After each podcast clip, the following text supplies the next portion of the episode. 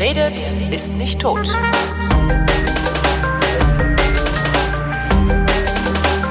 Vor ungefähr zwei Wochen hat sich Großbritannien dafür entschieden, die Europäische Union zu verlassen. Der sogenannte Brexit ist beschlossen worden. Zumindest hat eine Volksabstimmung beschlossen, dass der Brexit eine zu bevorzugende äh, politische Handlungsweise wäre.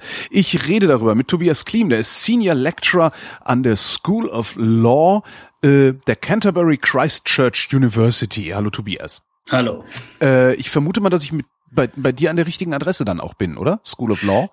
Ja, also ich unterrichte Europarecht und englisches Verfassungsrecht und Völkerrecht, also das passt schon. Okay, das heißt, du musst wahrscheinlich wirst du einen Monolog halten müssen, weil ich gar nicht die guten Fragen kenne, die man, die man in solchen Rechtsfragen irgendwie hat. Das bin ich ja gewohnt. Äh, fang, fangen wir mal am Anfang an. Äh, warum ist es überhaupt zu dieser Volksabstimmung gekommen? Wer macht denn sowas? Also dem Volk ist doch grundsätzlich nicht zu vertrauen, dachte ich.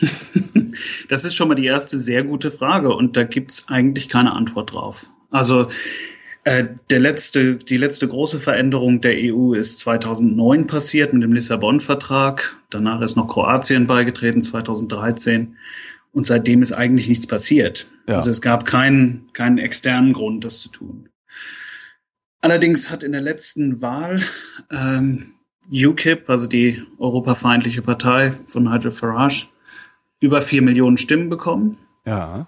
Und äh, die konservative Partei hat schon immer, also seit den 80er Jahren, große Probleme mit Europa, ähm, ist in sich sehr gespalten. Und darum dachte David Cameron in seiner unendlichen Weisheit, der dass äh, dieser, noch Premierminister, genau, der noch Premierminister in seiner unendlichen Weisheit, dass er dieses Thema ein für alle Mal beenden könnte, wenn sich das Volk ähm, mit, mit großer Mehrheit für in der EU bleiben entscheidet.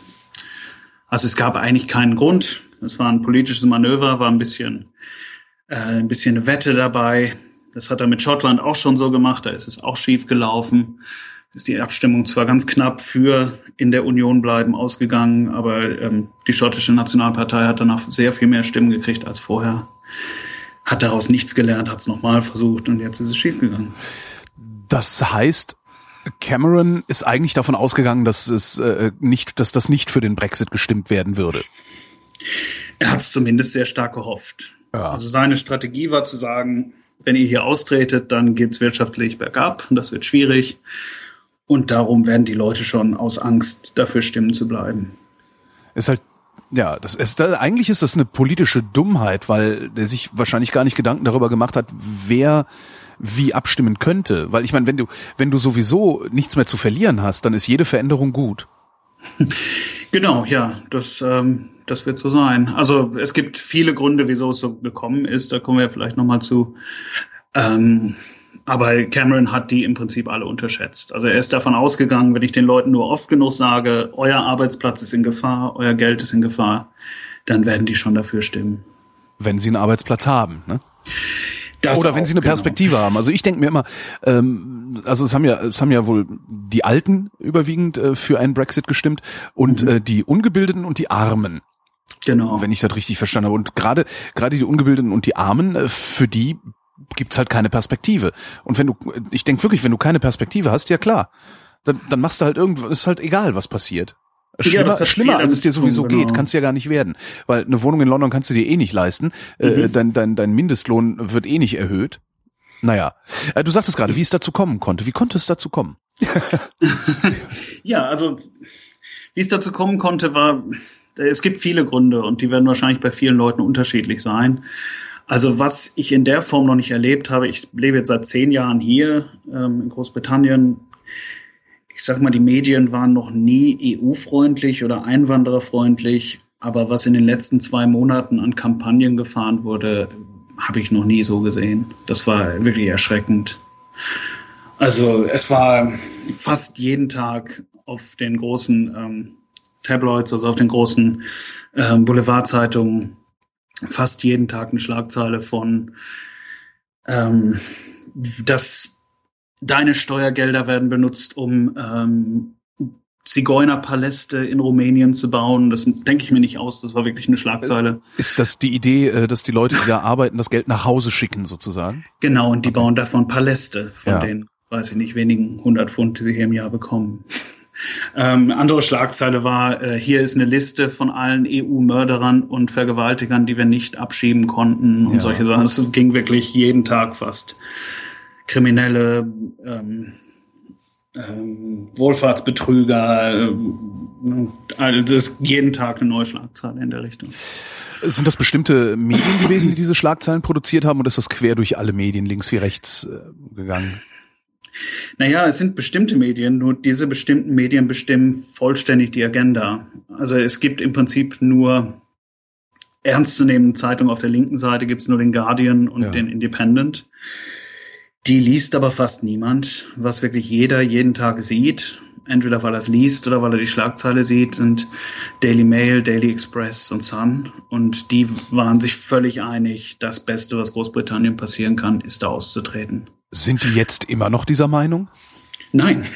Ah. Also, naja, sie haben es nicht offiziell zurückgezogen, aber der politische Editor von der, äh, Herausgeber, sagt man auf Deutsch, glaube ich, ne? Chefredakteur ja. von der Sun, hat auf Twitter sowas, äh, eine entsetzte Meldung geschrieben darüber, wie unvorbereitet die Politiker sind, ähm, wie jetzt alles bergab geht und dass man das doch nicht hätte machen sollen und solche Geschichten.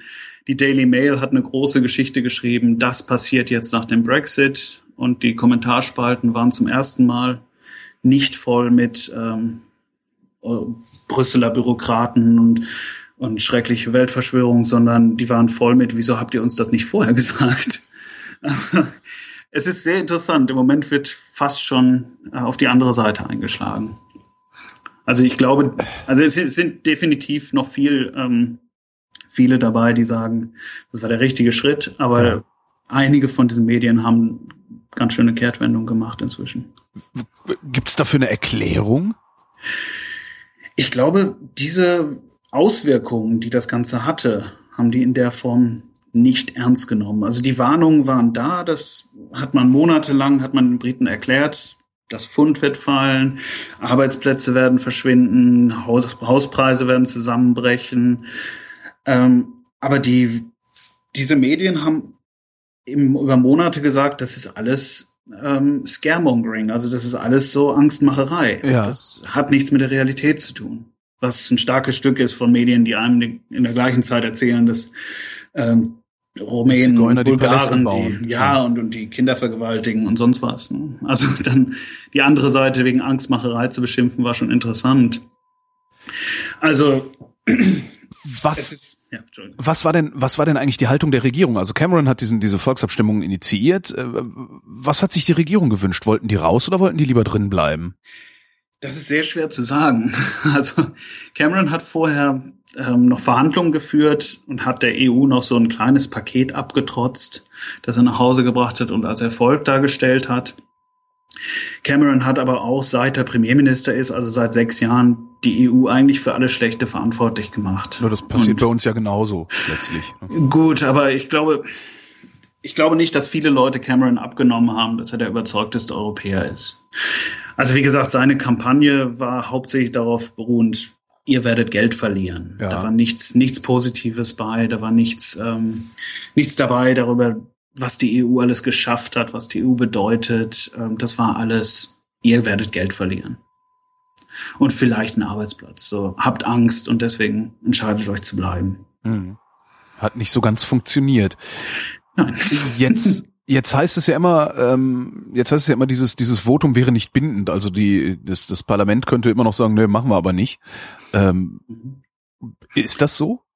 Das ist so, ja. Also rechtlich gesehen ist im Prinzip gar nichts passiert. Ja. Ähm, die britische Verfassung, da hatten wir uns ja schon mal drüber unterhalten, ist nicht geschrieben und ist alles sehr abhängig davon, was das Parlament macht. Das Parlament kann machen, was es möchte. Dieses Referendum wurde in einem Gesetz ähm, angekündigt oder im Gesetz ähm, festgeschrieben, aber das Gesetz enthält keine Klausel, dass das Parlament daran gebunden ist. Ja. Oder die Regierung. Es gab schon mal Referenten, wo drin stand, die Regierung ist verpflichtet, das dann umzusetzen. Das war hier nicht so. Theoretisch kann das Parlament sagen, okay, wir haben die, das Volk gefragt, interessiert uns aber nicht. Aha. Praktisch ist das natürlich sehr schwierig. Was also, würde dann passieren? Also würde UKIP noch stärker, oder? Wahrscheinlich. UKIP würde sehr viel stärker, die Radikalen in, den Konser in der konservativen Partei würden sehr viel stärker. Und viele Leute wären noch, noch mehr unzufrieden, als sie es ohnehin schon sind. Also es ist ja, das ganze Referendum, es ist ja viele Sachen, die, ähm, die so miteinander vermixt wurden. Der generelle Hass auf die Eliten, ob die jetzt in Brüssel sitzen oder in London, ist da schon sehr stark rausgekommen. Mhm. Also die, ähm, Aber Brüssel wurde dann für vieles verantwortlich gemacht, was vom, von der eigenen Regierung kommt.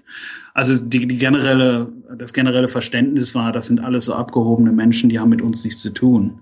Aber sind denn nicht die, die da äh, dieses Referendum vorangetrieben haben, letztlich auch abgehobene Eliten?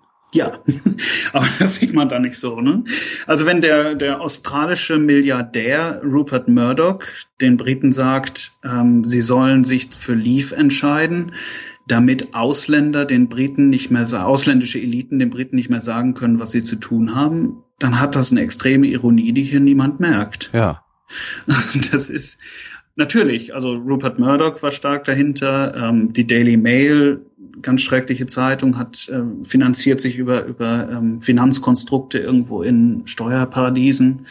Boris Johnson, der der Chef der Leave-Kampagne, ist äh, in, in Elite-Internaten aufgewachsen und zu Oxford gegangen und sonst was und wird keine Probleme haben, egal wie, wie was jetzt passiert. Also natürlich sind das auch Eliten. Ja. Das wird aber irgendwie nicht so wahrgenommen. Die sich aber Farage ist, ist ehemaliger Investmentbanker, sitzt aber gerne im Pub und trinkt ein Bier und raucht eine Zigarette und alle glauben, das ist ja einer von uns. Ja. Wie, wie, konnte das den Briten passieren? Sind die, hm, sind die doof geworden? Ich hatte eigentlich immer das Gefühl, dass die Briten eigentlich einen ganz, ganz realistischen Blick auf die Welt haben, auch auf ihre Welt haben. Ja, das hatte ich eigentlich auch. Also es gibt viele Faktoren. Wie gesagt, der Ausländerhass, der, der so ein bisschen geschürt wurde in den letzten Wochen, hat sehr viel damit zu tun. Und das ist ja auch ziemlich übel dann umgeschlagen nach dem Referendum. Also es gab viele Angriffe gegen Polen, gegen Muslime, gegen Schwarze, denen, denen man gesagt hat, geht nach Hause, wir haben für ausgestimmt. Ja. Ähm, aber es kommt vieles andere dazu. Also viele Briten haben, glaube ich, so eine gewisse Verblendung, was die eigene Position in der Welt betrifft. Also die sagen sich, wir haben mal das ganze, die ganze Welt regiert, wir waren mal das größte Empire der Menschengeschichte. Ja. Ähm, wieso soll uns jetzt so ein belgisch, belgischer Kleinstaat da reinreden, was wir tun? Die sind davon ausgegangen, wenn wir hier Indien ansprechen oder China, dann äh, geben die uns alles. Dann schreiben, unterschreiben die jede, ähm, jedes Handelsabkommen, was wir ihnen vorlegen. Wir sind das stärkste Land der Welt. Wir sind super. Alles funktioniert. Aber doch spätestens die, die politische Elite muss doch begriffen haben, dass das nicht so ist. Oder ist denen das egal? Also ich meine, jetzt sind Nigel Farage äh, ist von seinem Parteivorsitz zurückgetreten, Boris Johnson hat gesagt, nee, ich werde jetzt doch nicht äh, der neue Premierminister. Ähm, ja, es sieht zumindest sehr stark danach aus, als wollten viele das gar nicht unbedingt gewinnen. Also Nigel Farage wahrscheinlich schon. Und ich verachte den Menschen auf jeder Linie, aber ähm, man kann ihm nicht vorwerfen, dass er unehrlich war. Der hat seit seit 17 Jahren macht er nichts anderes. Boris Johnson hat noch letztes Jahr, glaube ich, im Spiegel in Deutschland gesagt, also wäre, er würde auf jeden Fall für Verbleiben stimmen, wenn es zum Referendum kommen würde. Ähm, viele sagen, er hat sich jetzt dagegen entschieden aus Karrieregründen. Und er hat eigentlich gedacht, wir verlieren das knapp. Ja. Leute sind nach wie vor unzufrieden. Und ich bin dann die Alternative, wenn ah. Cameron geht. Also sagen zumindest viele. Ne? Man kann nicht reingucken. Er wird das natürlich bestreiten. Aber viele gehen davon aus, dass er eigentlich gar nicht raus wollte und das wohl auch relativ viele auf der, auf der Seite. Also die haben das schon gesehen, dass es schwierig wird. Manche haben auch diese, diese Selbstüberzeugung. Michael Gove, der jetzt eventuell einer der Kandidaten für den Premierminister wird, glaube ich, glaubt schon so ein bisschen, dass Großbritannien äh, auf sich allein gestellt besser, besser stehen würde. Und alleine eben Handelsabkommen mit den USA und Indien und China und wem noch alles schließen könnte. Naja, können sie ja auch, oder nicht? Also ist jetzt, ist jetzt nicht äh, ausgeschlossen, dass sie das machen können. Können sie schon, ist aber nicht einfach. Also die USA zum Beispiel, wir kriegen das ja mit, mit TTIP, wie lange das dauert, von der USA und Europa so ein Handelsabkommen zu schließen. Ähm, Kanada, glaube ich, wird gerne als Beispiel genommen. Das hat mit der EU sieben Jahre gedauert. Ja. Also es ist nicht so, dass man das eben in den zwei Jahren, in denen das jetzt irgendwie entschieden werden sollte, wahrscheinlich, dass man das in den zwei Jahren jetzt ähm, alles mal eben so machen kann. Die Befürworter des, des Austritts haben auch überhaupt keinen Plan für danach gehabt, habe ich das Gefühl. Kann das sein? Ja, das war sehr erschreckend. Also das war wirklich teilweise überraschend, dass ähm, Abgeordnete gesagt haben, nö, brauchen wir ja nicht. Das, ähm, der Premierminister wird sich schon was überlegt haben. Wir werden da schon irgendwelche Pläne in der Schublade haben. Ähm, Boris Johnson, nachdem er zurückgetreten ist oder nachdem er nicht angetreten ist zum Parteivorsitz, hat, glaube ich, zwei Tage später eine Kolumne geschrieben im Daily Telegraph, in dem er geschrieben hat, er verlangt jetzt, dass mal langsam ein Plan aufgestellt wird. Da fragt man sich, was der die letzten drei Monate gemacht hat. Ja. Und was der die drei, letzten drei Monate vorhatte. Was ich so, was ich auch so spektakulär finde, ist, äh, Boris Johnson erscheint mir wie ein Totalversager. Wie ja. hat London überhaupt funktionieren können, als er da Bürgermeister war? Ich glaube, das Bürgermeisteramt ist ein bisschen überschätzt. Ah. Also das ist, ähm, ich kenne mich da jetzt nicht so gut aus, aber ich habe Artikel gelesen, die, die sagen, dass das Bürgermeisteramt er hat zwar Geld zur Verfügung, aber nicht allzu viel Macht. Aha. Und hatte wohl gute Leute, die das halbwegs am Laufen gehalten haben. Okay. Also ich habe gelesen, er ist so ein bisschen wie so ein ähm, wie so ein Kind mit ähm, ADD. Also er hat so Aufmerksamkeitsdefizite und wenn es ihm zu langweilig wird, macht er Witzchen und kann sich nicht besonders gut konzentrieren und das ist ihm auch egal und Details und so, das ist alles nicht so wichtig. Also es gibt zumindest Anzeichen, dass er jetzt nicht der Modellbürgermeister war. Was mir aufgefallen ist, ist zumindest hier in Deutschland, äh, britische Presse habe ich jetzt nicht so verfolgt, außer im Guardian, äh, jeder geht davon aus, dass die EU eine prinzipiell gute Idee ist. Ich tue das auch, aus, aus mhm. völlig privaten Gründen. Äh, was ich aber nie irgendwo gelesen habe, ist einfach eine sehr nüchterne Analyse darüber, was macht die EU, was kann die EU, was hätte so ein Austritt zur Folge, was hätte ein Dabeibleiben zur Folge. Ist das im Wahlkampf irgendwann mal diskutiert worden? Naja, die wirtschaftlichen Aspekte schon. Aber wie gesagt, die sind dann als, als Scaremongering abgetan worden und ignoriert worden. Ähm, alles andere nein. Kaum. Fast gar nicht. Also es war sehr, sehr wenig. Der, der Premierminister hat nicht einmal sich hingestellt und wirklich mal erklärt, was die EU bedeutet und worum es geht, sondern es ging eben darum, wie der Schatzkanzler zum Beispiel gesagt hat, jede Familie wird 3400 Pfund pro Jahr weniger verdienen. Ja was natürlich Quatsch ist und wo jeder sofort sieht, ja, woher willst du das wissen? Das, ja. ist, das ist kein, kein Argument, das mich überzeugen würde. Mhm. Also darum war ich auch extrem enttäuscht von der Remain-Kampagne, fast noch mehr als von der anderen. Die andere, die Leave-Kampagne hat extrem viel gelogen und ähm, ziemlich gefährlichen Sachen gespielt. Also wirklich so Boot ist voll Argumente und solche Sachen. Ähm, hat Unwahrheiten verbreitet, noch und nöcher. Aber von der Remain-Kampagne kam extrem wenig. Mhm. Und das fand ich sehr enttäuschend. Also die, der Gedanke, dass wir seit 60 Jahren auf einem der, wenn nicht dem gewalttätigsten Kontinent der Erde friedvoll zusammenleben. 70 Jahre sogar. 70, Entschuldigung. seit 70 Jahren zusammenleben. Äh, also dass das niemand mal herausgestellt hat und niemand mal gesagt hat. Naja, wie, wie willst du das herausstellen? Also für mich ist das, das ist tatsächlich auch mein, mein persönlicher Grund, die EU prinzipiell gut zu finden und mhm. nicht so sehr in Frage zu stellen, dass ich auch nur ansatzweise für deren Auflösung oder deren, den Austritt daraus wäre. Es ist einfach, hier ist seit 70 Jahren Frieden. Und ich bin bereit, dafür jeden Preis zu zahlen. Das, so geht's mir persönlich.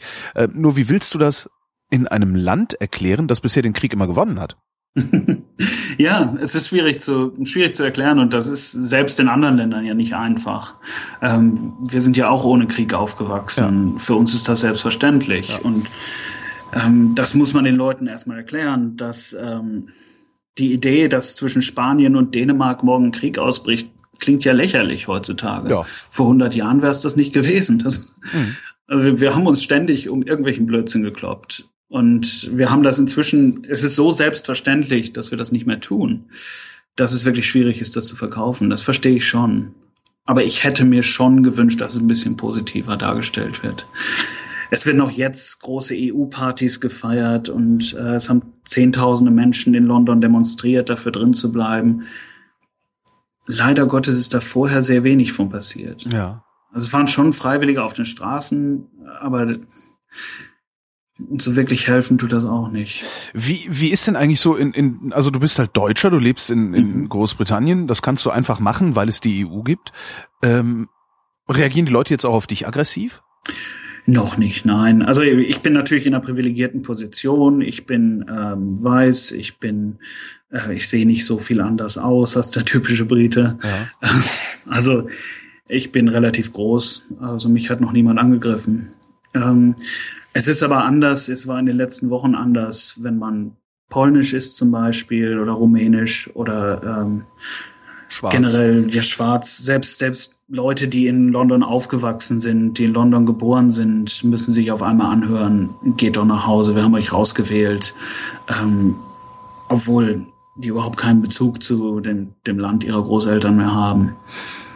Also das ist schon anders. Ich bin natürlich in einer sehr privilegierten Position. Dieses, dieses euch rausgewählt haben, ist das eigentlich ein Missverständnis oder ist das, wäre das die unmittelbare Folge auch von einem Austritt aus der Europäischen Union, dass die ganzen Polen erstmal raus müssten? Das weiß so richtig niemand. Und das ist auch nie so richtig klargestellt worden. Ähm, das ist rechtlich alles absolutes Neuland. Ja. Die Referendumkampagne hat nur gefragt, wollt ihr raus aus der Europäischen Union oder drin bleiben? Was jetzt mit den Leuten passiert, die hier leben, was jetzt in der Zukunft passiert, was das nächste Abkommen mit der EU sein wird, das ist völlig unklar.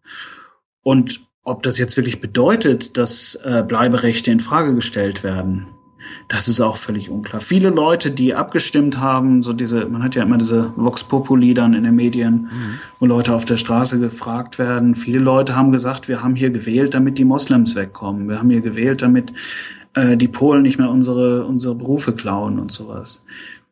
Das stand aber überhaupt nicht zur Frage. Na, es ist vor allen Dingen, selbst wenn also die, die Idee war ja, Großbritannien geht aus der EU raus, äh, hat dann aber kauft sich halt praktisch wieder rein, so wie Norwegen das zum Beispiel macht. Norwegen mhm. nimmt am gemeinsamen Markt teil, ist aber nicht Mitglied der EU. Äh, die Teilnahme am gemeinsamen Markt, wenn ich das richtig verstanden habe, beinhaltet aber zwingend, dass du eine Personenfreizügigkeit hast. Das heißt, ja. die Polen würden dann ja gar nicht verschwinden, sondern die Polen würden einfach in Großbritannien weiterarbeiten. Genau. Nur, dass Groß Großbritannien keinen Einfluss mehr äh, auf EU-Gesetzgebung hätte. Richtig. Es könnten auch noch mehr Polen kommen. Also zumindest ist das bei Norwegen so. Ja. Und das ist auch bei der Schweiz so. Die Schweiz hat eine etwas, also Norwegen ist ja ein Mitglied im europäischen Wirtschaftsraum, zusammen mit Island und äh, Liechtenstein. Und die Schweiz ist dann noch mal einen Schritt weiter draußen. Das ist der, die europäische Freihandelszone. Ja. Die Schweiz hatte ja vor zwei Jahren, glaube ich, ein Referendum, wo sie entschieden haben, die Freizügigkeit zu beenden. Ja. Es ist in zwei Jahren jetzt nichts passiert, weil es eben nicht so einfach ist. Die Schweiz muss auch für ihre Banken zu, Zugang zum freien Markt haben. Mhm.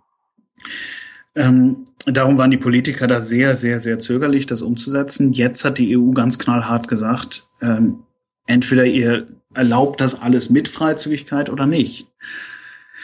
Also es ist nicht so einfach, einfach zu sagen, wir machen das nicht. Und da waren, ähm, da war auf der Leaf-Seite auch viel, ja, viel so die, der Gedanke. Traumtänzerei, oder? Ja, wir, wir sind das tollste Land der Welt, wir kriegen das schon hin. Die EU ähm, giert nach unseren Finanzprodukten. Die deutschen Autohersteller werden schon lobbyieren, damit die weiterhin Autos nach Großbritannien verkaufen können. Und da können wir Bedingungen setzen, wie wir das wollen. Ne? Also britische Banken dürfen weiterhin in Deutschland Geschäfte machen, aber Polen dürfen nicht mehr rein. Und das hat die EU ziemlich klar gesagt, das wird nicht kommen. Das könnte man ganz schön vergessen. Ist denn jetzt, jetzt bist du an einer, an einer, an einer äh, Hochschule für, für, für äh, Juristerei. Ähm, ist diese, diese, dieses ganze Thema Brexit, ist das denn wenigstens an der Hochschule ein Thema gewesen? Also habt ihr euch da schon mal Gedanken drüber gemacht in den letzten Monaten oder Jahren? Ja, natürlich. Und auch viel diskutiert. Und ähm, die wahnsinnige, überwältigende Mehrheit aller Hochschulen hat sich auch Resolutionen angeschlossen, die gesagt haben, wir wollen das nicht. Wir wollen drinbleiben. Die britischen Hochschulen profitieren unglaublich von der EU. Mhm. Also ich glaube, könnte jetzt falsch liegen, aber ich glaube, so knapp 40 Prozent aller EU-Fördergelder im Forschungsbereich gehen nach Großbritannien, Aha. was verdammt viel ist für ein Land. Ähm, die Großbritannien hat extrem viele ausländische Studierende, hat extrem viele ähm, ausländische ähm, Lecturer oder Senior Lecturer oder Professoren oder mhm. sonst was. Also ähm, das wird nicht einfach sein. Und die Universitäten werden davon ganz schön hart betroffen werden. Also ich dachte jetzt auch eher an, an so eine so eine rechtstheoretische Diskussion, die da stattfindet, weil irgendjemand muss sich da doch mal Gedanken darüber gemacht haben, was passiert eigentlich, wenn ja Vote Leave durchkommt. Ja, das natürlich auch, klar. Es gibt genug Leute, die das geschrieben haben, aber dann ist natürlich gleich gesagt worden, es ist doch egal, was ihr sagt. Also Michael Gove, der einer der drei Kandidaten, der jetzt Premierminister werden könnte, hat gesagt, als er in einem Interview darauf angesprochen wurde, ich glaube, dass alle, alle Wirtschaftswissenschaftler in Großbritannien bis auf zwei oder drei gesagt haben, das ist Schwachsinn, verlass das nicht. Da hat er gesagt, ich glaube, das britische Volk hat langsam genug von diesen Experten, die ihnen sagen, was sie tun sollen. Und so ist das dann abgebürstet worden. Ja, mhm. Ihr da in eurem Elfenbeinturm, ihr macht euch da Gedanken, aber hier das Volk hat entschieden. Und jetzt ist aber genau das eingetreten und zwar schon nach, nach, nach einer Woche oder anderthalb Wochen, was die Wirtschaftswissenschaftler vorhergesagt haben, was ja sowieso schon mal interessant ist, weil deren Vorhersagen ja oft nicht zu trauen ist. Genau. Äh, das Pfund ist auf dem niedrigsten Mal, ja. genau. Das Pfund ist auf dem niedrigsten Stand äh, seit, ich weiß nicht, 30 Jahren oder sowas mhm. gegenüber dem Dollar. Ähm, das hält die Aktienkurse noch künstlich relativ weit oben, weil ja. das, weil die Aktien durch das niedrige Pfund extrem billig geworden sind für ausländische Investoren. Aber ansonsten, ja, auf ganzer Linie. Ähm, ich glaube, es ist, zum Teil sieht es noch schlimmer aus, als sich viele das ausgemalt haben. Äh, wo zum Beispiel? Also zum Beispiel sagen jetzt schon die ersten Universitäten, dass sie da schon drunter leiden. Weil, ähm, gut, es ist ja im Prinzip ist noch nichts passiert. Dieser berühmte Artikel 50 der, des Europäischen Vertrages ist noch nicht ähm, eingeläutet worden. Großbritannien ist nach wie vor normales Mitglied. Mhm. Trotzdem haben schon ausländische Universitäten britischen Partnern gesagt, man macht das ja meistens zusammen, so große Forschungsprojekte. Ähm, Wäre vielleicht nicht schlecht, wenn ihr euch da mal von dem Projekt verabschieden könntet, weil wir haben Angst, dass wir sonst nicht bewilligt kriegen. Ja. Ähm, es haben schon die ersten Jobseiten ähm, extrem viel weniger ähm, Stellenanzeigen als vorher bekommen. Also ich glaube, vieles wird langsam passieren und auch nicht so dramatisch, aber ich glaube, viele ausländische Firmen werden sich eben jetzt zweimal überlegen, ob sie ihre Firma hier vergrößern. Ja. Werden eventuell auch wegziehen. Die ersten Banken sagen schon. Vielleicht ist es auch nicht so auf einem, von einem Tag auf den anderen, dass Goldman Sachs jetzt seine 6000 Leute oder was es waren, äh, verlagert, wie es behauptet wurde, sondern eben, dass man, wenn man expandieren möchte, das eher in Frankfurt oder Paris macht. Ja. Also, ja, es ist ein harter Schlag für die Wirtschaft auf jeden Fall. Vielleicht noch nicht jetzt, aber bestimmt in zwei, drei Jahren. Was ich nicht verstehe ist, na gut, also der ist nicht bindend, äh, diese, diese, dieses Referendum. Ähm, das ist das eine. Das andere ist, äh, ich verstehe nicht, warum dieser Artikel 50, wo ja mehr oder weniger drin steht, äh, wenn es dann soweit ist, dass du austreten willst, muss die Regierung einen Brief an die EU schreiben, wo das drin steht, dass man austreten will. Na, Moment, Moment. Gut, das ist jetzt Juristenquatsch. Ja. Jetzt werde ich, jetzt werde ich als Jurist ähm, hellhörig. Aber okay. die Regierung muss gar nichts nach Europa. Das ist halt, das ist halt das, was mich so wundert. Äh, das ist abgestimmt worden. Ich würde eigentlich damit rechnen, dass irgendwie zwei Stunden später ein berittener Bote äh, Richtung Brüssel sich auf den Weg macht, um das Ding abzuliefern. Stattdessen wird jetzt gesagt, nein, wir warten jetzt erstmal ab.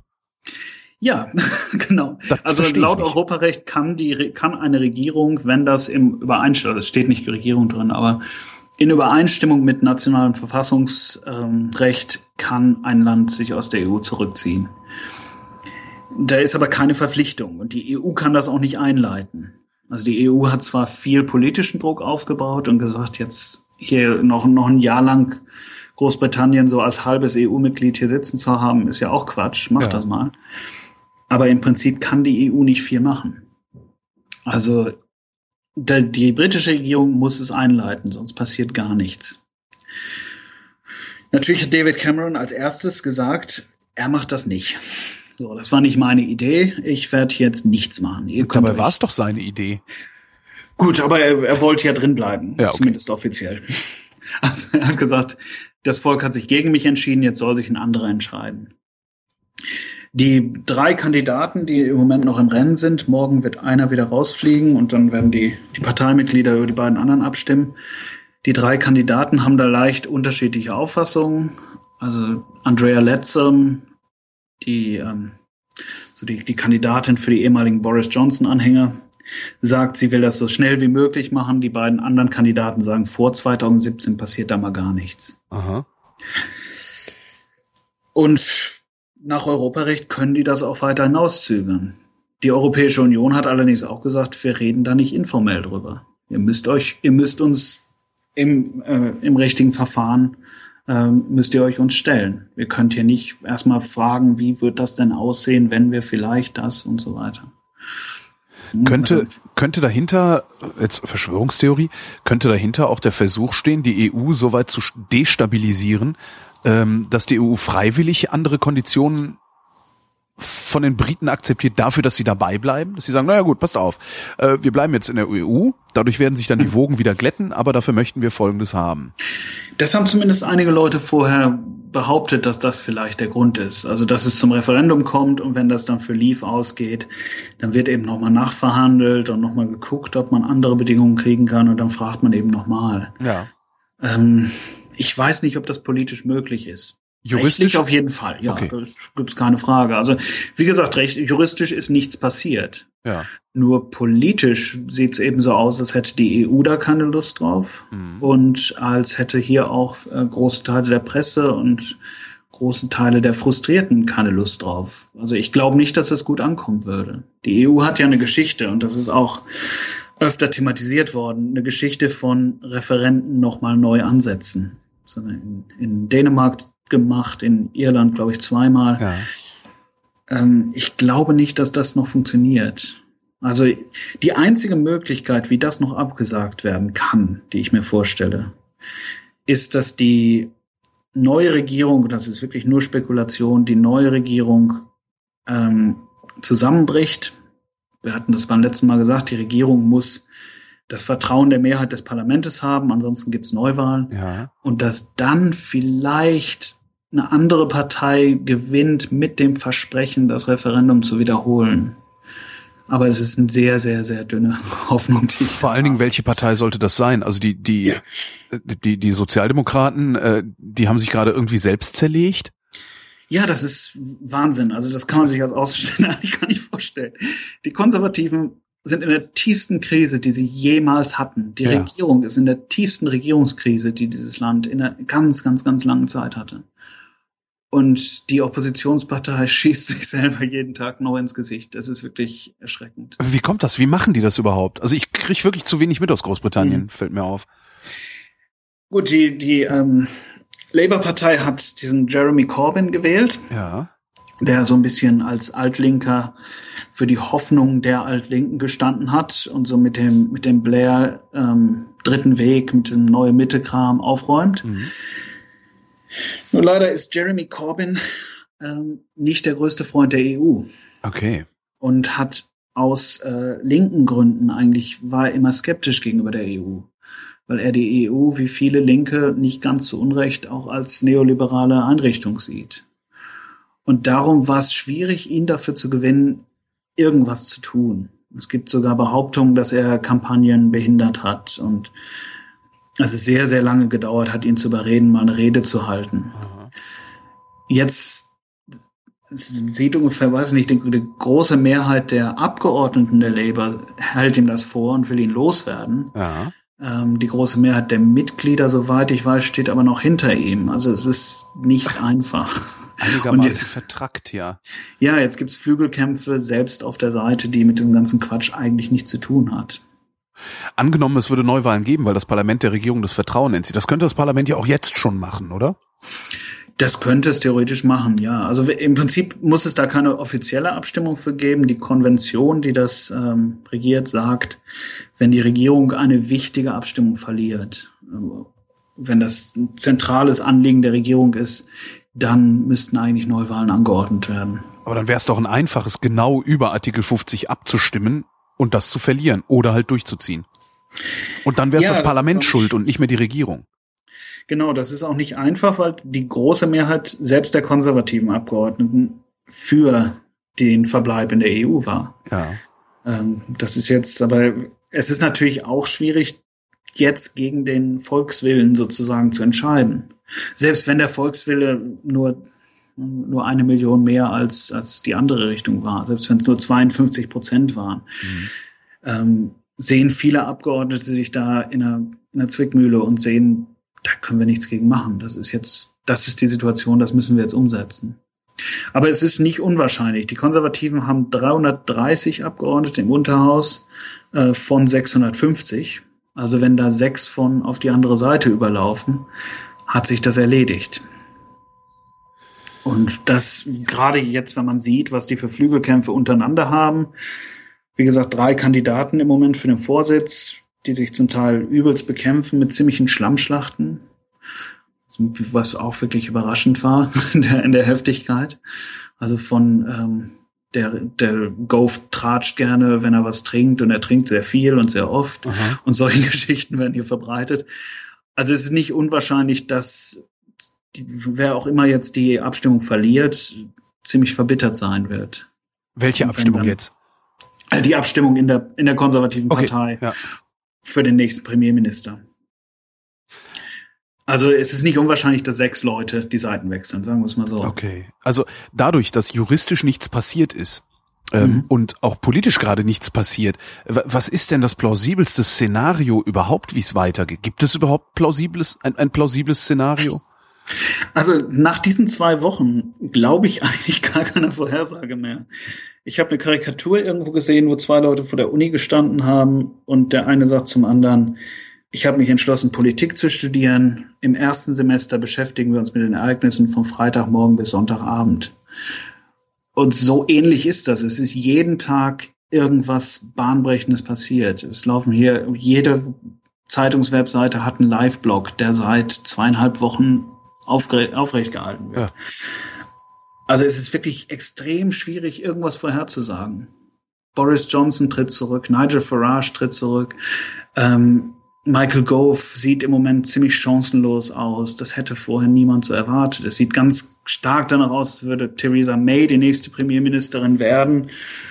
Die hat sich allerdings der Remain-Kampagne vorher angeschlossen, wenn auch sehr, sehr leise und sehr widerwillig. Mhm.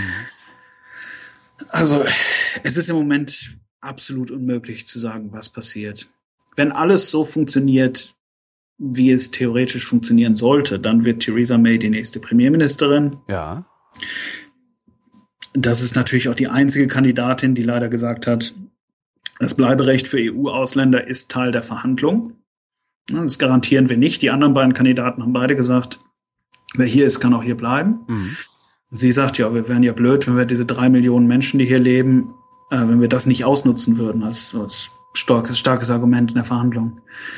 Also am wahrscheinlichsten ist, dass sie Premierministerin wird, dass sie dann bis Anfang 2017 Artikel 50 ähm, auslöst. Auslöst, genau, dass sie ihn anmeldet und dass wir dann in den Verhandlungen stehen. Das wird verdammt schwierig. Die Austrittsverhandlungen, ähm, ist das das, sind das dieselben Verhandlungen wie die Wiedereintrittsverhandlungen oder ähm, müssen da erst, also gibt es im Grunde zwei Verhandlungszeiträume, äh, äh in denen erstmal die alten Bande gelöst werden, um dann neue zu knüpfen? Ja, also die meisten Leute gehen davon aus, es gibt kein, keine Präzedenzfälle. Ja. Also das einzige Land, in Anführungsstrichen, das sich jemals der, von der EU gelöst hat, ist Grönland gewesen. Ja. Ähm, Grönland hat aber nur 56.000 Einwohner und ähm, die einzigen Bande, die es mit der EU wirklich hatte, war Fischerei. Ja gehört auch noch irgendwie so halb zu Dänemark mit Autonomie und so weiter. Also es ist relativ simpel. Das hat drei Jahre gedauert, bis Grönland dann endlich raus war, nachdem sie sich entschieden haben. Mhm. Darum geht man eigentlich davon aus, dass es hier auch verdammt schwierig wird. Artikel 50 sieht zwei Jahre vor. Ja.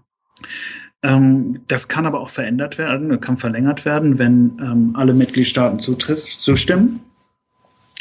Und es sind extrem viele Dinge, die verhandelt werden müssen es ist wie eine sehr komplexe Scheidung nach 20 Jahren Ehe. Ja. 73 bis jetzt und na, mehr, 33 Jahre. 43. Also, ach Gott, ich kann nicht. ja, du hast, du hast gerade ein Jahrzehnt zu wenig, so insgesamt, aber da kann man genau, mit leben. Ja, das, ist ja, das, das geht schon.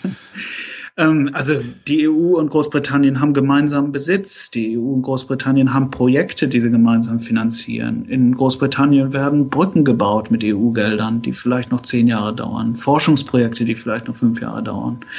was macht man mit sowas? Was macht man mit den ganzen Menschen? Was macht man mit deren äh, Pensionsansprüchen, Krankenversicherung, Sozialsystem? Ähm, was macht man mit den ganzen Briten, die bei der EU arbeiten? Ähm, mit den EU-Behörden, die in Großbritannien sitzen? Also die Pharmaaufsicht sitzt hier, die Bankenaufsicht sitzt hier. Frankfurt ist schon, ähm, Frankfurt ist schon glücklich und will die Bankenaufsicht gerne haben. Paris will die auch ganz gerne haben. Also das sind alles Sachen, die abgewickelt werden müssen und die wahnsinnig komplex sind. Großbritannien muss extrem viele Dinge selber machen, die bisher die EU gemacht haben. Also vom Projektmanagement, von Förder, ähm, Fördergeldervergabe müssen ja auch erstmal Gremien für aufgesetzt werden. Ja. Gremien, die das überwachen und sonst was. Das gesamte Wettbewerbsrecht in Großbritannien, das gesamte Umweltrecht, das Verbraucherschutzrecht, Patentrecht, alles Mögliche hängt ganz, ganz stark von der EU ab. Also erstmal diese, ähm, diese, ja, diese Verbindung durchzuschneiden in den zwei Jahren ist schon komplex genug. Und dann muss man darüber sprechen, was das zukünftige Verhältnis ist. Mhm. Da sagen jetzt viele, erstmal muss es äh, Artikel 50 abgeschlossen werden und dann kann man darüber sprechen. Und das kann dann nochmal ewig lang dauern. Also ob man dann die norwegische oder die Schweizer Lösung nimmt oder einfach so einen Vertrag aushandelt und guckt, wie es funktioniert, also wie Kanada das gemacht hat. Ähm, Großbritannien wird dann gleichzeitig sich auch selber drum kümmern müssen, mit anderen, Verträ anderen Ländern Verträge abzuschließen.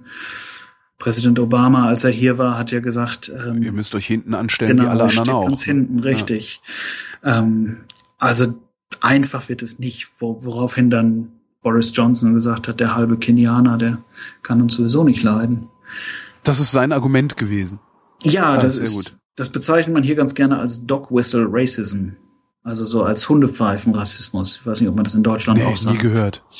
Also das ist so, eine Hundepfeife kann ja nur der Hund hören, die hören ja die anderen Menschen. Ah, okay, das heißt, den Rassismus hören nur die Rassisten, alle anderen. Genau. Äh, ah, okay. Wenn er jetzt halber Kenianer sagt, dann gucken du und ich uns das an und sagen, ja gut, stimmt ja, ist ja, sein ja. Vater ist ja Kenianer. Aber der Rassist hört dann, haha, der Neger, der genau. kann uns nicht leiden. Ja. Also mit solchen Argumenten ist das zurückgewiesen worden, obwohl der Präsident der Vereinigten Staaten gesagt hat, das wird nicht so einfach, wie ihr euch das vorstellt. Ja. Müsste man ja eigentlich denken, das ist ein Argument. Wenn, müsste es ja wissen. Wenn wir jetzt tatsächlich, also Anfang 2017, Artikel 50, dann zwei Jahre, dann sind wir bei 2019, wo die wo UK raus ist, dann muss das neue Verhältnis wieder irgendwie hergestellt werden da kann Großbritannien doch im Grunde nur verlieren. Also ich mag sein, dass ich irgendeinen Aspekt übersehe, aber äh, was ich da sehe, ist dann einfach ein politisch instabiles Land, weil niemand, und da sind wir bei den Märkten, die ja immer so nervös sind, aber die normalerweise ja vorgeben, wie Politik gemacht wird oder, oder stark vorgeben, wie Politik gemacht wird, ähm, ich investiere mein Geld doch nicht in einem Land, von dem ich nicht weiß, wie es sich in den nächsten zwei Jahren oder drei oder fünf Jahren politisch entwickeln wird.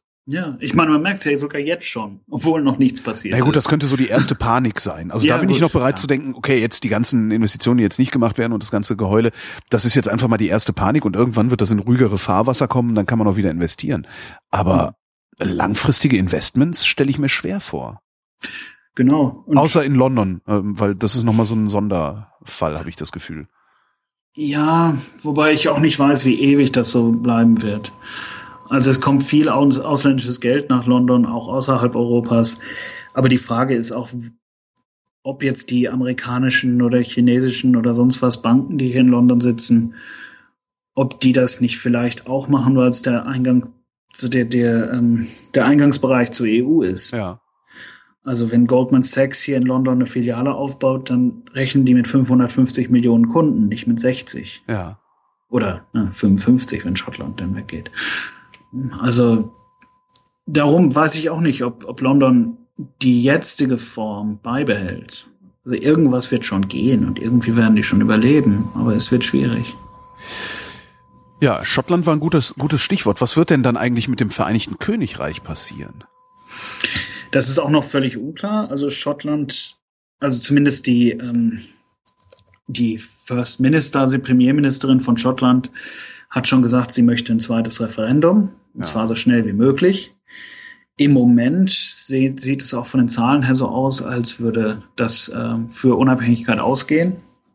Vor allem haben auch die schottischen Boulevardmedien, die noch beim letzten Mal noch dagegen waren, Zustimmung signalisiert. Aha. Ähm, allerdings ist es auch fraglich, ob es dann wirklich so kommen würde. Also Schottland leidet gerade ein bisschen unter dem niedrigen Ölpreis, mhm. steht wirtschaftlich auch nicht mehr so gut da, wie es dargestanden hat, als das letzte Referendum gemacht wurde. Es ist die Frage, ob das jetzt wirklich langfristig so bleiben wird, ob die Schotten das wirklich so machen wollen oder ob das jetzt so eine, so eine Spontanreaktion ist.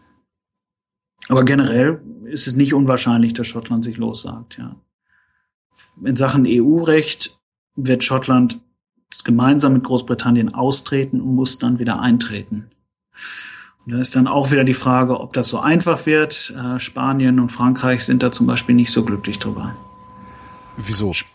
Spanien ist generell nie besonders glücklich, wenn sich Länder von anderen Ländern lossagen. Wegen der Basken. Wegen der Basken, ah, wegen der Katalanen. Ähm, darum werden die es den Schotten nicht allzu einfach machen. Zumindest beim letzten Mal haben die Spanier ganz knallhart gesagt, ihr könnt nicht in der EU bleiben, wenn ihr euch unabhängig macht. Äh, ihr müsst neu euch bewerben. Wir haben ja gesagt, wir sind seit 1973 Mitglied. Wenn wir uns hier abspalten, dann können wir ja immer noch bleiben. Ja. Hat Spanien gesagt, nein. Also es wird nicht ganz so einfach, wie es jetzt dargestellt wird. Aber es sieht schon so ein bisschen danach aus, als könnte ähm, könnte Schottland das, das Vereinigte Königreich verlassen, ja. Und Nordirland? Nordirland vielleicht nicht ganz so eindeutig vom Wahlergebnis, aber generell auch. Ähm, ich meine, würden die nicht, würden die nicht zu Irland dann wollen?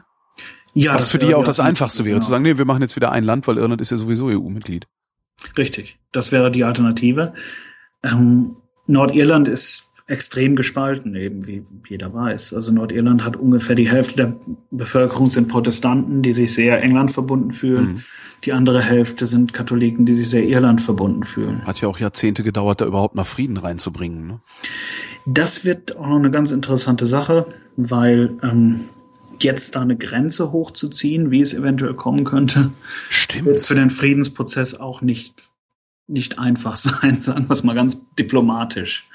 Also im Moment ist es ja relativ egal, ob man jetzt in Belfast ist oder in Dublin, weil beides Teil der EU ist. Da gibt es keine Grenzkontrollen. Das sind zwar nicht Teil von Schengen, aber die haben ein eigenes Abkommen. Mhm.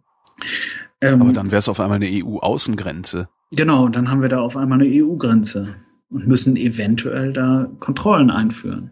Weil sonst kann ja der Pole, vor über dem der Brite so viel Angst haben, über Irland nach Großbritannien kommen. Andere EU-Außengrenze ist natürlich in Südspanien mit Gibraltar. Stimmt. Auch hochgezogen wird, wo die Spanier schon gesagt haben, vielleicht sollte man sich mal überlegen, ob das wirklich noch Teil von Großbritannien sein soll. Da habe ich eh nie verstanden, warum das nicht Spanien ist, aber. Ja, jetzt sage ich vielleicht was Falsches, aber ich glaube, das ist im Napoleonischen Krieg ähm, überschrieben worden. Mhm. Das haben die Briten den Spanien abgetrotzt, glaube ich. Inzwischen ähm, ist die Bevölkerung auch zu über 90 Prozent britisch. Also die wären da nicht so zufrieden mit, sagen wir es mal so. Mhm. Haben allerdings mit 94 Prozent oder 95 Prozent, glaube ich, für den Verbleib in der EU gestimmt.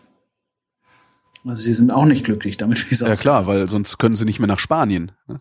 Ja, die wohnen da auf so einem kleinen Felsen. Das, ist, das Land ist auf einmal nicht mehr so attraktiv, wenn man nicht mehr nach Spanien zum Einkaufen fahren kann. Ja, das ist alles kompliziert. Also das Vereinigte Königreich in der jetzigen Form, es kann gut sein, dass es das in ein paar Jahren nicht mehr gibt. Überlegst du selbst, äh, Großbritannien wieder zu verlassen? Also ich gehe mal davon aus, dass ich es nicht muss. Ähm, ich gehe davon aus, dass, weil eben auch anderthalb Millionen Briten, glaube ich, oder nach anderen Schätzungen zwei in der EU leben, dass ich wahrscheinlich mein Bleiberecht behalten werde. Wie gesagt, ich bin seit zehn Jahren hier. Mhm. Ähm, man überlegt sich das schon, klar. Und ich weiß auch nicht, ich habe wirklich ein bisschen Sorge, dass der Universitätssektor sich sehr stark verändert. Ja. Und ähm, sehr darunter leiden wird. Und darum überlege ich mir das schon. Aber ja, ich weiß es jetzt auch Hast nicht. du irgendwann mal erwogen, die britische Staatsangehörigkeit anzunehmen? Nee, das war mir eigentlich immer ziemlich egal. Also ich bin jetzt auch kein ich bin jetzt nicht besonders meiner, meiner deutschen Staatsbürgerschaft ähm, verpflichtet oder ich fühle mich jetzt nicht, nicht stolz auf meinen Pass oder sonst ja. irgend so ein Quatsch. Ja, aber man ist schon ganz froh, dass man ihn hat, ne? Genau, aber als, als EU-Bürger hatte ich da eigentlich keine Probleme und hatte auch keine, keine Notwendigkeit, irgendwie eine andere Staatsbürgerschaft anzunehmen. Mhm. Und jetzt wäre ich ja ziemlich blöd, wenn ich meinen EU-Pass für einen britischen aufgeben würde. Oh ja. Das ist übrigens auch noch so eine Sache. Nigel Farage hat von Anfang an gesagt, er findet es eine Frechheit, dass auf britischen Pässen EU-Staatsbürgerschaft draufsteht. Die ganzen Pässe müssen alle neu gedruckt werden, die ganzen Führerscheine müssen alle neu gedruckt werden, die ganzen äh, Autokennzeichen müssen neu gedruckt werden. Das ist alles ein absoluter Wahnsinn. Ähm, ein, auch ein Mehr an Bürokratie, was die Briten ja ganz gerne losgeworden wären. Wir hoffen ja immer, die ganze Bürokratie sitzt in Brüssel. Ja. Jetzt ist natürlich, jetzt haben wir das Gegenteil.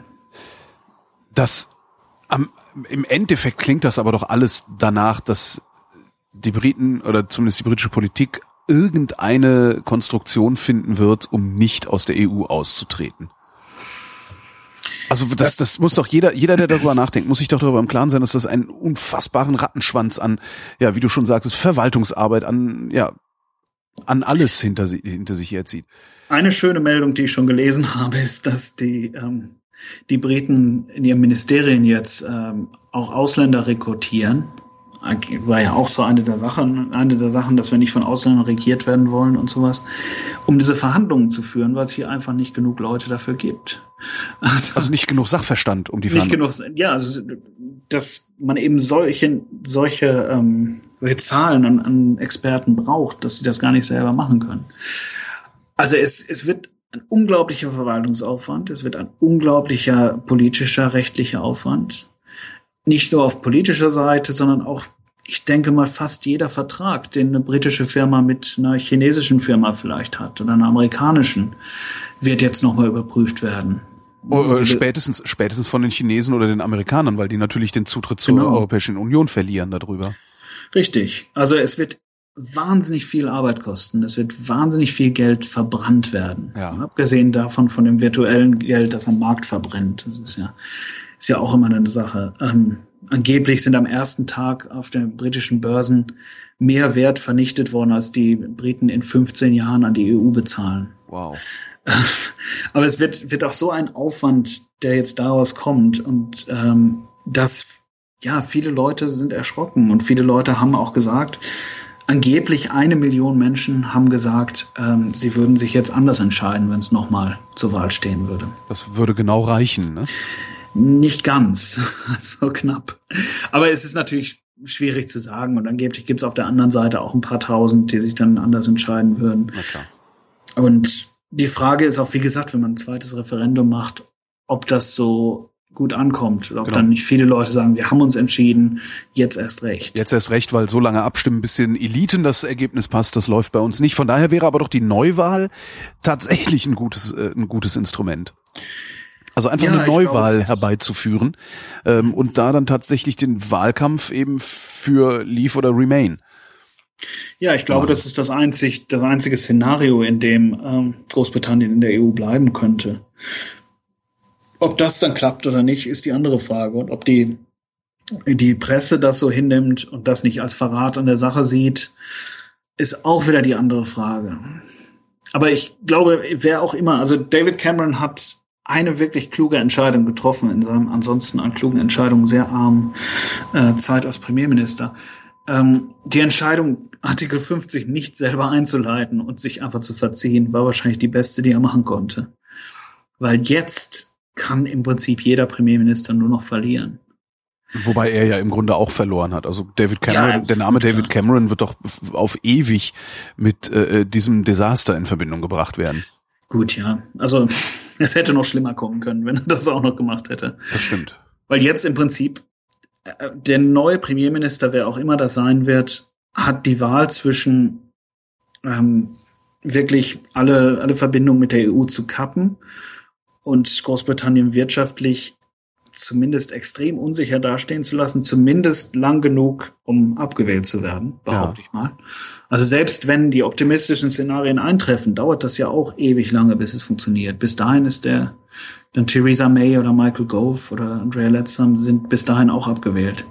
Und die andere Wahl ist eben zu versuchen, da irgendwie wieder rauszukommen, so eine norwegische Lösung anzustreben und dann von der ähm, von der rechten Presse verdammt zu werden dafür, ja. dass die Polen immer noch hier sind. Und die Rumänen und die anderen komischen Leute. Wenn die aber eine norwegische Lösung anstreben, habe ich dich eben richtig verstanden, hat die EU gesagt, eine norwegische Lösung geht nur durch eine neue Beitrittserklärung, beziehungsweise erstmal müsst ihr austreten. Und nicht, nicht so ein fließender Übergang. Oder denkst du, dass die EU sich da noch erweichen lassen würde, einen fließenden Übergang zu machen? Naja, es ist schwierig zu sagen. Also die EU hat das so gesagt bisher. Ja, ihr müsst erstmal raus und dann können wir das verhandeln. Ob das dann wirklich so durchgezogen wird, ist die andere Frage. Natürlich hat auch die EU ein Interesse daran, Großbritannien im Markt zu halten. Ja. Natürlich haben auch, auch wenn es nicht so groß ist, wie sich die Leute hier das einbilden, aber natürlich haben auch deutsche Firmen Interesse, in Großbritannien Kunden zu haben. Ja oder französische oder was auch immer. Na und die EU muss ja auch darüber hinaus ähm, auch noch so ein, ich sag mal, politisch-moralisches Interesse daran haben, die Briten nicht, klingt jetzt größer als es wahrscheinlich wird, aber die Briten nicht verhungern zu lassen.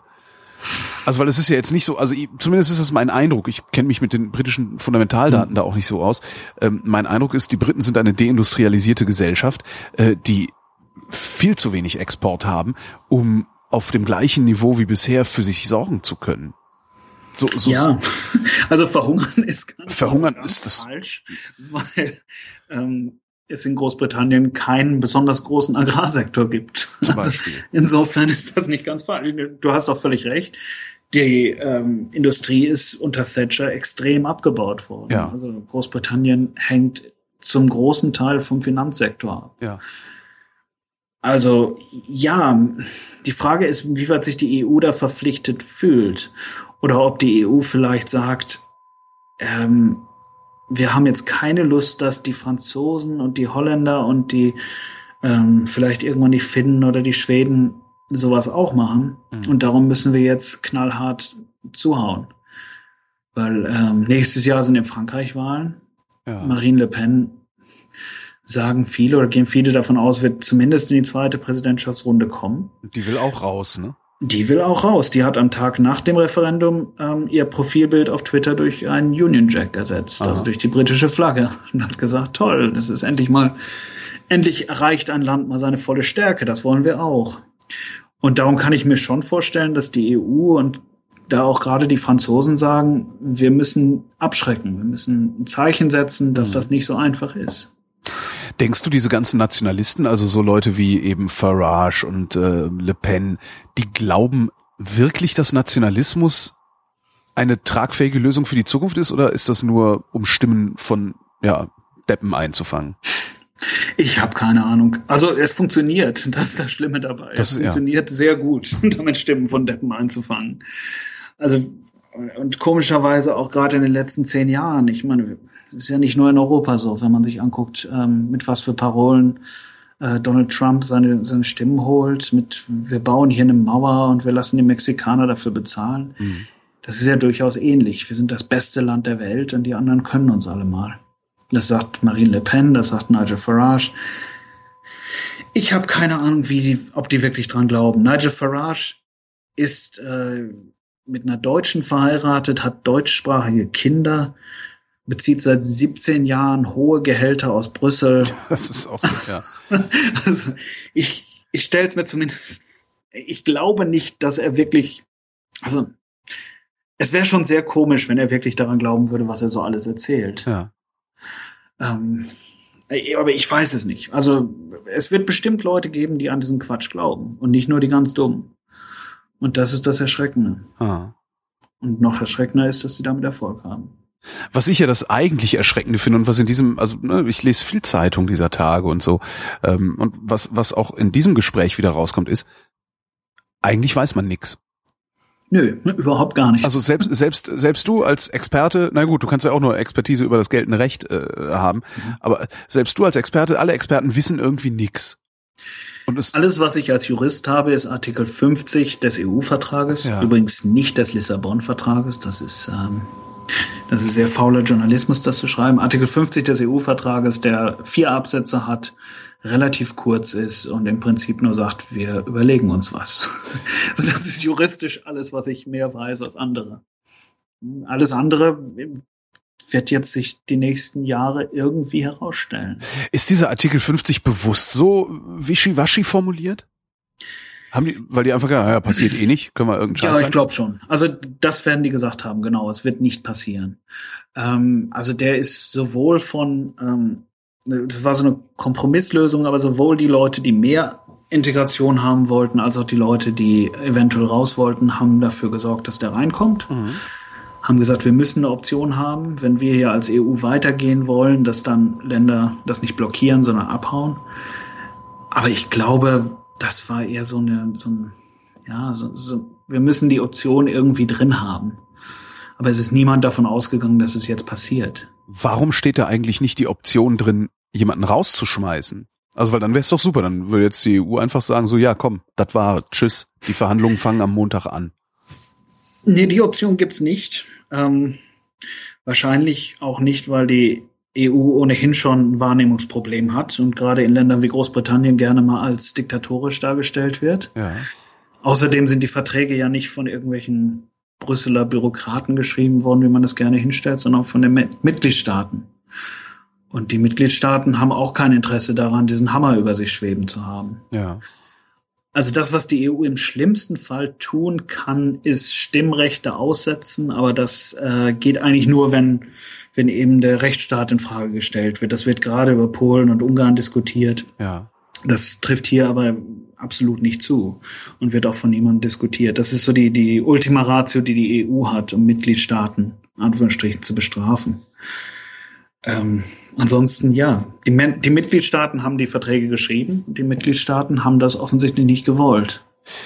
Es ist jetzt nicht nur in Großbritannien, dass die EU äh, gerne von Populisten als diktatorisch äh, bezeichnet wird, sondern hier ja auch. Ist die EU möglicherweise diktatorisch?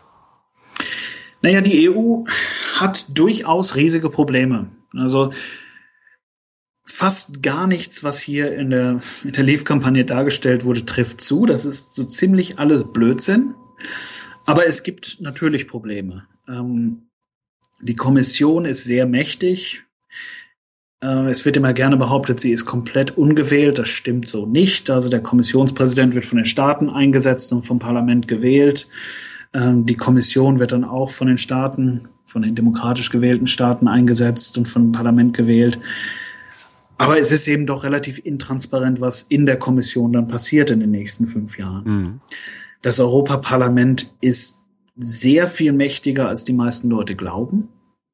Also am Anfang der EU war das Europaparlament so eine, so eine nette Sache, die nebenbei lief, wo eben ähm, Entscheidungen des Rates abgenickt wurden. Inzwischen ist das Parlament eigentlich an so ziemlich allen beteiligt. Aber die Vorstellung ist immer noch, das Parlament ist unwichtig. Und der Rat, wo die Mitgliedstaaten vertreten sind, ist inzwischen auch sehr viel transparenter, als es mal war, aber man weiß eben auch nicht immer, was da passiert.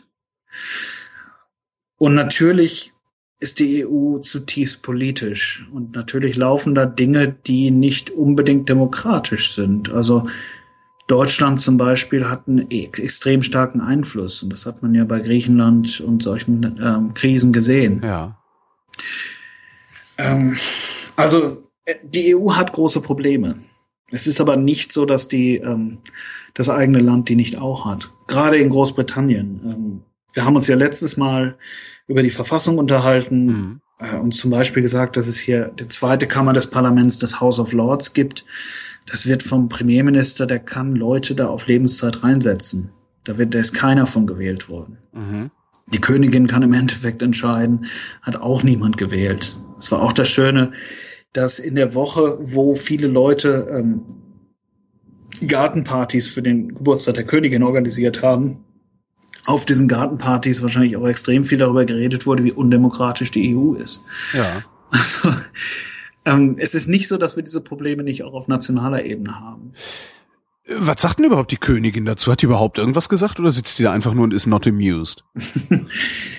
Also das ist extrem schwierig und da gibt's, glaube ich, ganze Journalisten, die nichts anderes machen, als irgendwie ihre Augenbrauenstellung zu deuten, wenn sie was sagt. Ähm, also die Sun hat zweimal behauptet, und das ist auch jedes Mal vom Palast zurückgewiesen worden, dass sie der Meinung ist, dass es äh, dass Großbritannien aus der EU raus sollte. Ja. Jetzt hat sie irgendwas gesagt von wegen, wir müssen hier alle einen kühlen Kopf behalten und das war es im Prinzip. Also das, man weiß es nicht.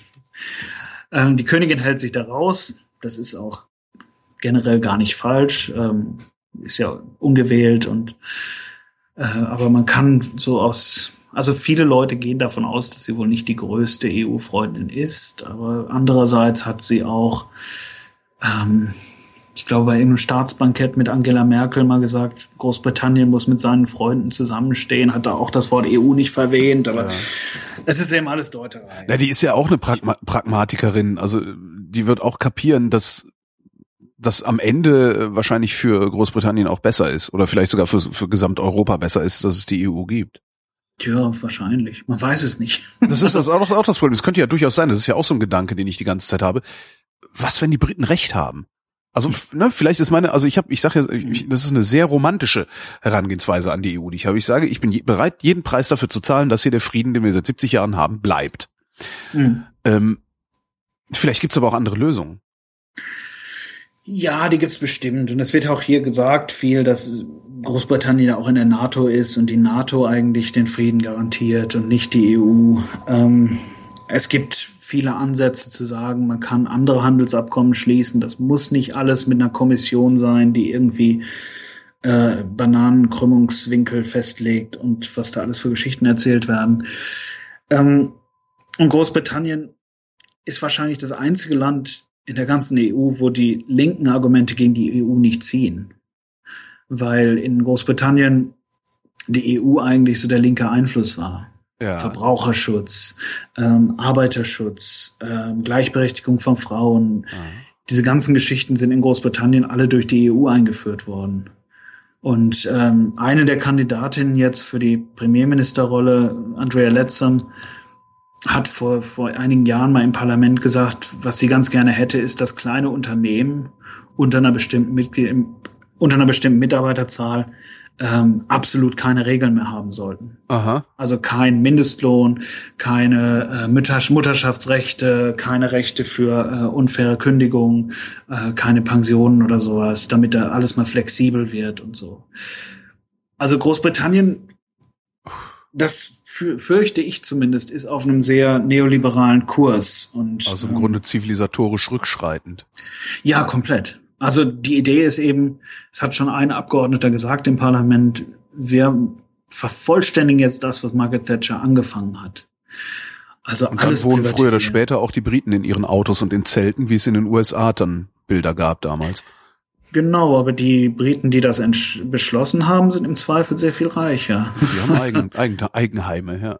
Genau, und zwar Eigenheime in gated communities vielleicht noch, ne, mit, mit Wächtern davor und weiß ich nicht. Also das ist zumindest so eine der Visionen jetzt, dass man das machen könnte. Die EU hat vieles zurückgehalten, hat viele Regulierungen und sowas. Und jetzt kann man endlich hier alles deregulieren und mal völlig, ähm, völlig durchziehen und gucken, was, was so läuft und so eine Art große Cayman Islands hier rausmachen. Ja. Ich hatte ja eingangs schon gesagt, dass ich, äh, also meine Theorie gesagt, warum ich mir gut vorstellen kann, dass die Armen und die, die Ungebildeten für so einen Wahnsinn stimmen. Gibt es, gibt es irgendwie eine sinnvolle Begründung dafür, dass die Menschen gegen ihre eigenen Interessen stimmen? Also warum das wollen die Armen eine Politik, die dafür sorgt, dass sie mindestens arm bleiben oder noch ärmer werden? Das habe ich mich ja bei der letzten Wahl hier noch mehr gefragt, als die Armen, die, also es war vorher eine, eine ähm, Koalitionsregierung zwischen Liberaldemo Liberaldemokraten und den Konservativen.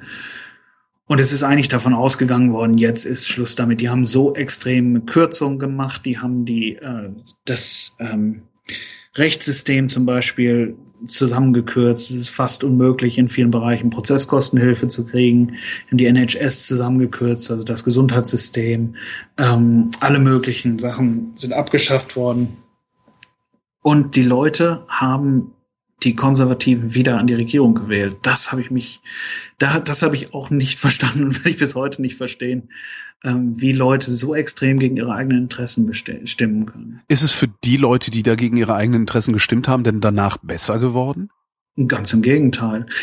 Also die Konservativen konnten dann alleine regieren und konnten noch viel mehr durchziehen, was sie ohnehin schon gemacht haben. Mhm. Also ein Beispiel, von dem ich persönlich betroffen bin als äh, Universitätsangestellter, die Studiengebühren sind von 3000 auf 9000 Pfund angehoben worden. Alter. Und äh, ja. Genau. Pro Semester. Pro Jahr. Pro Jahr, okay. Also mit Lebenshaltungskosten wird ein britischer Student so um die 60, 70.000 Pfund Schulden haben, wenn er das Leben anfängt. Mit 21 Jahren 60.000 Stunden Schulden. Das ist schon heftig. Ja. Und die Leute haben diese Regierung wiedergewählt. Es gibt auch wirklich, es sind kleine Gemeinheiten dabei, was sich so eine deutsche konservative Partei, glaube ich, nicht trauen würde. Zum Beispiel, wenn man zum Arbeitsgericht geht ja. und äh, seinen Arbeitgeber verklagen will, muss man erstmal bis zu 1200 Pfund direkt ablöhnen. Aha. Wenn du jetzt bei McDonalds arbeitest und nur 400 Pfund im Monat verdienst, Dann kannst ist vergessen. das wahnsinnig viel Geld. Das kannst du nicht machen. Genau. Also es sind so kleine Gemeinheiten, die unglaublich, also die Gesellschaft unglaublich verändert haben. Und die Gesellschaft hat trotzdem wieder für die Konservativen gewählt.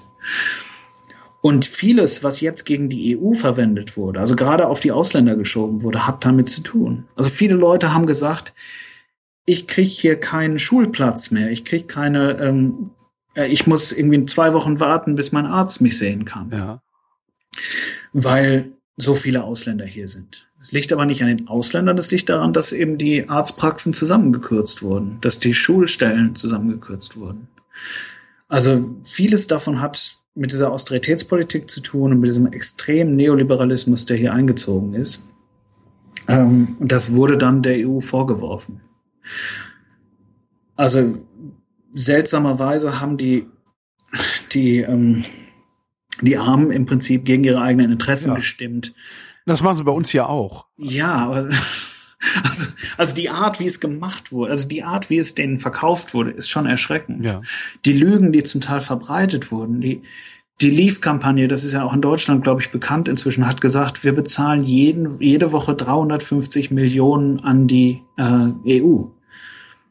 Die haben das auf, den, auf ihren ja. Bus draufgeschrieben, auf ihren Kampagnenbus. Die haben das auf Poster draufgeschrieben. Und in Wahrheit waren es nur 160 oder irgendwie sowas, ne? Ja, es sind wohl ähm. 350 Millionen, aber da geht der größte Teil wieder zurück. Also es sind ja. um die 100 irgendwas.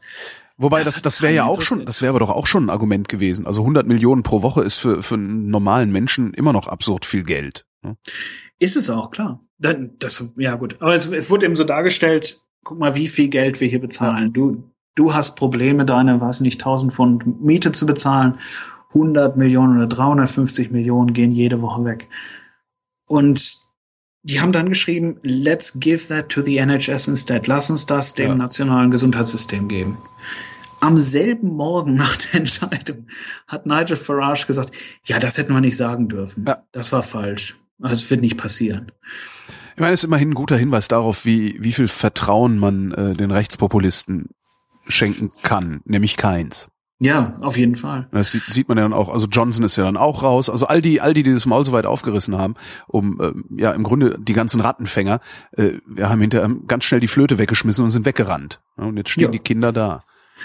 Ja, das war, also in der Heftigkeit und in der Geschwindigkeit hat mich das ja. wirklich überrascht. Ist natürlich also, jetzt die Chance für die EU oder für die restlichen Länder der EU, äh, einfach mal klar zu machen, was von diesen Leuten zu halten ist. ist. Was bei uns bei der AfD würde es wahrscheinlich genauso aussehen. Ja, auf jeden Fall. Also glücklicherweise. ja jetzt schon immer nicht gewesen sein, wenn irgendwas ist. Richtig. Das ist hier ja genauso. Also in der AfD und in UKIP, ähm, das sind sehr ähnliche Parteien, weil es an der Spitze ein paar Leute gibt, die sich halbwegs benehmen können. Mhm. Und dann darunter in der dritten Reihe so extreme Katastrophen vorkommen. Ja. Also wirklich äh, Sätze in, in Fernsehkameras gesagt werden, die in den in den 30er Jahren schon als rassistisch gehalten hätten. Also, zum Teil erschreckend, was da für Leute bei sind und, und wie Leute denen vertrauen können. Aber es funktioniert ja.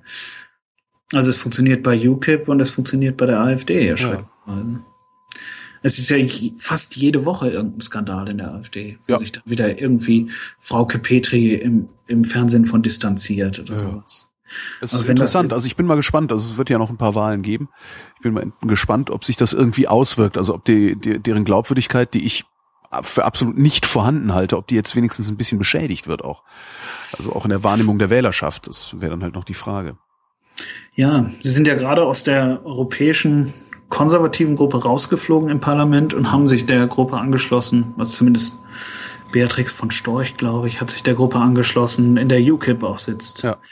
Also insofern haben sie ja durchaus dann einen Schritt hingemacht. Ja. Ich weiß es nicht, ob der wieder das versteht, aber es, es sieht zumindest gar nicht schlecht aus im Moment, was so Umfragen betrifft. Ich habe zumindest aus Dänemark schon gelesen, dass jetzt zehn Prozent mehr ähm, für die EU sind als vor dem, dem Brexit. Mhm.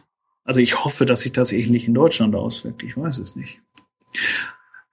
Allerdings sind die Argumente ja auch immer ein bisschen anders. Ne? Also dieses, dieses Argument, die EU macht uns alles kaputt und äh, der Pole nimmt mir die Arbeitsplätze weg, ist in Deutschland ja gar nicht so riesig. Das ist ja eher, eher so ein antimuslimisches Ding, was die Ja, AfD stimmt. fährt. Ne? Ja, bei uns kannst du punkten, wenn du gegen Moslems bist. Was äh, auch nur ähm, ein, ein, ein, wie nennt man das denn, ein, ein Synonym ist für äh, gegen, gegen Menschen mit anderer Hautfarbe. Ja, irgendwas, was anders ist, genau. Ja, genau.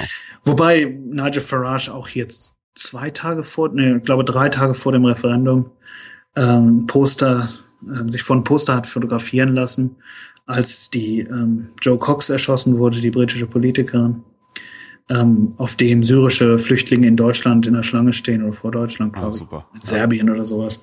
In einer langen Schlange stehen und da steht, stand dann irgendwie ja, EU Breaking Point, also jetzt ist genug, jetzt müssen wir da raus. Der Subtext kommt an. Ja. Ja, der Subtext ist Also gar die, nicht die Hundepfeife, so- die Hundepfeife äh, kommt an. Ja. Ja, also das ist schon fast eher Holzhammer. Ne? Also das ist auch wirklich Hundetrompete. Und dann auch, also das war ein Foto, wo fast nur dunkelhäutige Menschen drauf standen, ein hellhäutiger Mensch mit blonden Haaren und zufälligerweise war der Schriftzug genau über dem. Also dann Original und und die das Plakat gesehen.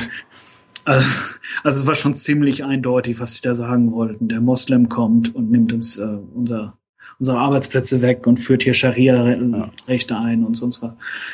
Also das funktioniert hier auch. Ähm, ich glaube aber, die, ähm, die Anti-EU-Argumente funktionieren in Deutschland zum Glück noch nicht ganz so, wie es hier geklappt hat. Gucken wir doch zum Schluss mal ein bisschen so in die nähere Zukunft. Was wird denn jetzt passieren? Bis äh, wann, wann ist September? Gibt es dann einen neuen Premierminister oder eine Premierministerin? Ne? Passiert da bis dahin irgendwas? Also es sieht so aus, als würde jetzt jeden Tag mindestens fünf, sechs weltbewegende Ereignisse passieren. Im Moment knallt's eigentlich jeden Tag ziemlich gewaltig. Ähm, Im Aber Moment gerade in einer anderen Richtung übrigens. Gerade heute ist der Chilcot-Report rausgekommen nach sieben Jahren, äh, wo es um den Irakkrieg geht Ja. und Blairs Beteiligung. Aber Brexit-mäßig wird jetzt erstmal, heute ist der 6. Juli, das muss man vielleicht dazu sagen. Ja. Morgen ist die nächste Abstimmung der konservativen Abgeordneten, die sich für die, die Shortlist entscheiden werden, der Premierminister. Also im Moment sind noch äh, Theresa May, die Innenministerin, Andrea Leadsom, die Energieministerin, glaube ich, und Michael Gove, der Bildungsminister, sind im Moment noch im Rennen. Morgen wird da einer von rausgeschmissen werden. Und dann wird diese Liste der übrigen zwei wird den ähm, den Parteimitgliedern vorgesetzt. Also 150.000 Mitglieder der konservativen Partei werden dann per Briefwahl entscheiden, wer der nächste Premierminister wird. Oder höchstwahrscheinlich die nächste Premierministerin. Ich glaube, das kann man, kann man fast schon so sagen. Michael Gove ähm, war so der Kopf der Brexit-Kampagne, hat dann direkt am nächsten Tag äh, seinen Freund Boris Johnson von hinten erdolcht und äh, ist dementsprechend auch nicht mehr so beliebt. Ah. Also das politische Manöver war schon zu eindeutig wahrscheinlich. Und dem ist jetzt auch vorgeworfen worden, dass er gerne mal einen trinkt und zu viel klatscht und der Medien alles erzählt. Und Was wäre denn das Beste, was man, also was, was würde man jetzt idealerweise beobachten, um zu sehen, wie sich Großbritannien entwickelt? Die Aktienkurse? Im Verhältnis Pfund zu Dollar? Also ich kenne mich mit Wirtschaft überhaupt nicht aus und weiß nicht, ob das jetzt wirklich irgendwas abbildet oder ob das alles reine Psychologie ist. Ich glaube, ich vermute letzteres. Ähm, es ist wirklich sehr, sehr schwierig zu sagen. Und es ist wirklich sehr schwierig zu sagen, was jetzt daraus wird. Also alle drei Kandidaten haben sehr unterschiedliche Statements abgegeben. Genau feststehen tut aber bei keinem von denen, was jetzt passiert. Theresa May ist die einzige, die das Bleiberecht für EU-Ausländer in Frage stellt. Was gut, davon kann man ist, ja abrücken im, im Zweifelsfall. Ne? Genau. Ähm, was seltsam ist, weil sie eigentlich die einzige der drei Kandidaten ist, die auf der Remain-Seite standen. Mhm. Ähm, alle, die beiden anderen Kandidaten sagen beide, dass ähm, Ausländer, die hier schon leben, das Recht haben zu bleiben. Äh, Michael Gove ist wahrscheinlich derjenige, der am weitesten von der EU weg will, der am ehesten sagt, so, wir schaffen diesen ganzen Quatsch ab und ähm, norwegische Lösung kommt für ihn, glaube ich, nicht in Frage. Wahrscheinlich auch nicht für Andrea Letzer. Aber insgesamt, es ist alles sehr, sehr unklar und kann sich jeden Tag komplett verändern. Wie gesagt, morgen werden wir sehen, wer rausfliegt von den dreien. Und dann wird es nochmal interessant.